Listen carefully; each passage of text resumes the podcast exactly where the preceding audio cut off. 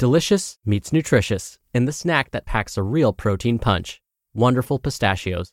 Each one ounce serving of wonderful pistachios has six grams of protein, giving you over 10% of your daily value and making wonderful pistachios one of the highest protein nuts. But perhaps more than that, I love all of the flavors they have. Their sea salt and vinegar ones are my favorite when I'm craving that flavor but want to keep it healthy. But that's just the tip of the iceberg. Wonderful pistachios come in a variety of flavors, like chili roasted, honey roasted, smoky barbecue, and jalapeno lime, perfect for enjoying with family and friends or taking them with you on the go. Whether you're a pistachio purist who loves cracking open every nut, or you prefer the convenience of no shells pistachios, Wonderful Pistachios has got you covered. Grab Wonderful Pistachios and elevate your snacking game today. So fill up with a healthy snack when hunger strikes. Visit wonderfulpistachios.com to learn more. That's wonderfulpistachios.com. This is Optimal Health Daily, episode 1814. Why, What's Your Excuse? Isn't That Helpful? Part 2 by JC Deen of jcdfitness.com. And I'm Dr. Neal. Hey there, welcome back to Optimal Health Daily, or welcome for the first time if you're new here. This is the podcast where I act as your very own personal narrator and read to you from some of the most popular health and fitness blogs online. Now, today's episode is part two of a longer post. So if you missed part one, then I'd recommend going back and listening to yesterday's episode first. That was episode 1813. But if you're all caught up, let's keep this intro nice and short and jump right into part two and continue optimizing your life. Why, what's your excuse? Isn't that helpful? Part 2 by JC Deen of jcdfitness.com. You don't need more motivation, you need momentum instead. Ah, the M word. Motivation this, motivation that. If I just had more motivation, I could fill in the blank. How many times have you uttered that to yourself?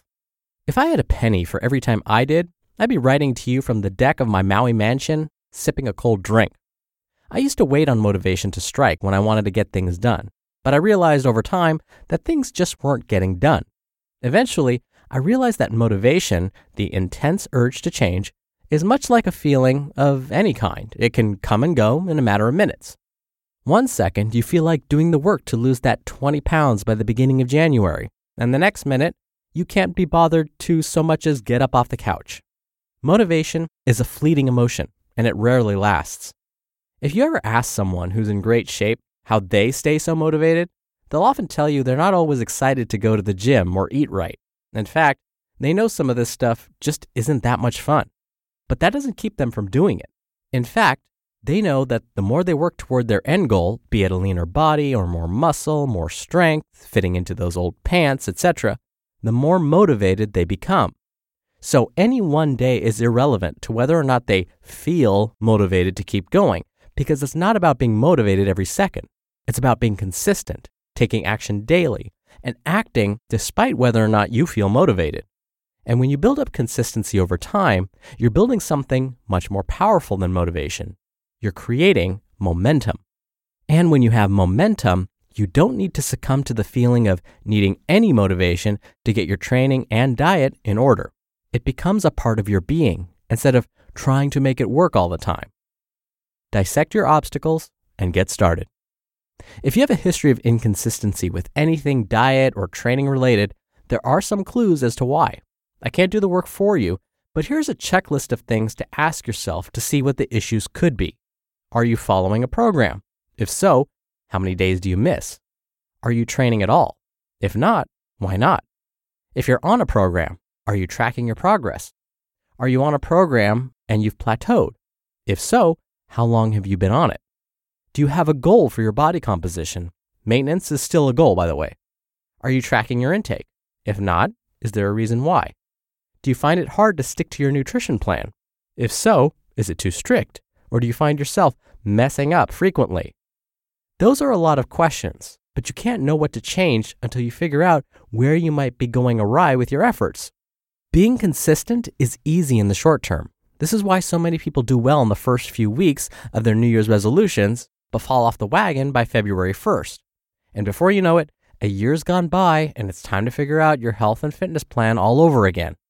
Sometimes I find myself in places where I can't access a gym or track my meals, but I make do anyway by finding a park to train in, even if I'm just doing push ups, pull ups, and jump squats. If I can't track my intake, I do my best to eat foods I'd normally eat and make healthier choices when dining out. It ain't perfect, but it doesn't have to be. It just has to be consistent over time. There's a better way to get focused and on a direct path to reaching your fat loss goals. Instead of giving into negative self talk and talking yourself out of training and eating right consistently, you can learn strategies that work for you, not against you.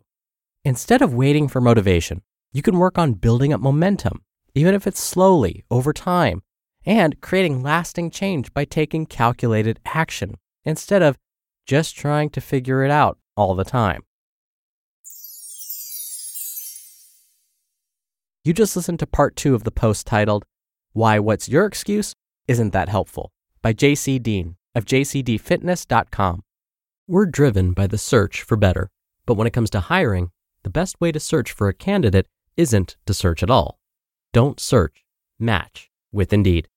Indeed is your matching and hiring platform with over 350 million global monthly visitors and a matching engine that helps you find quality candidates fast. Ditch the busy work.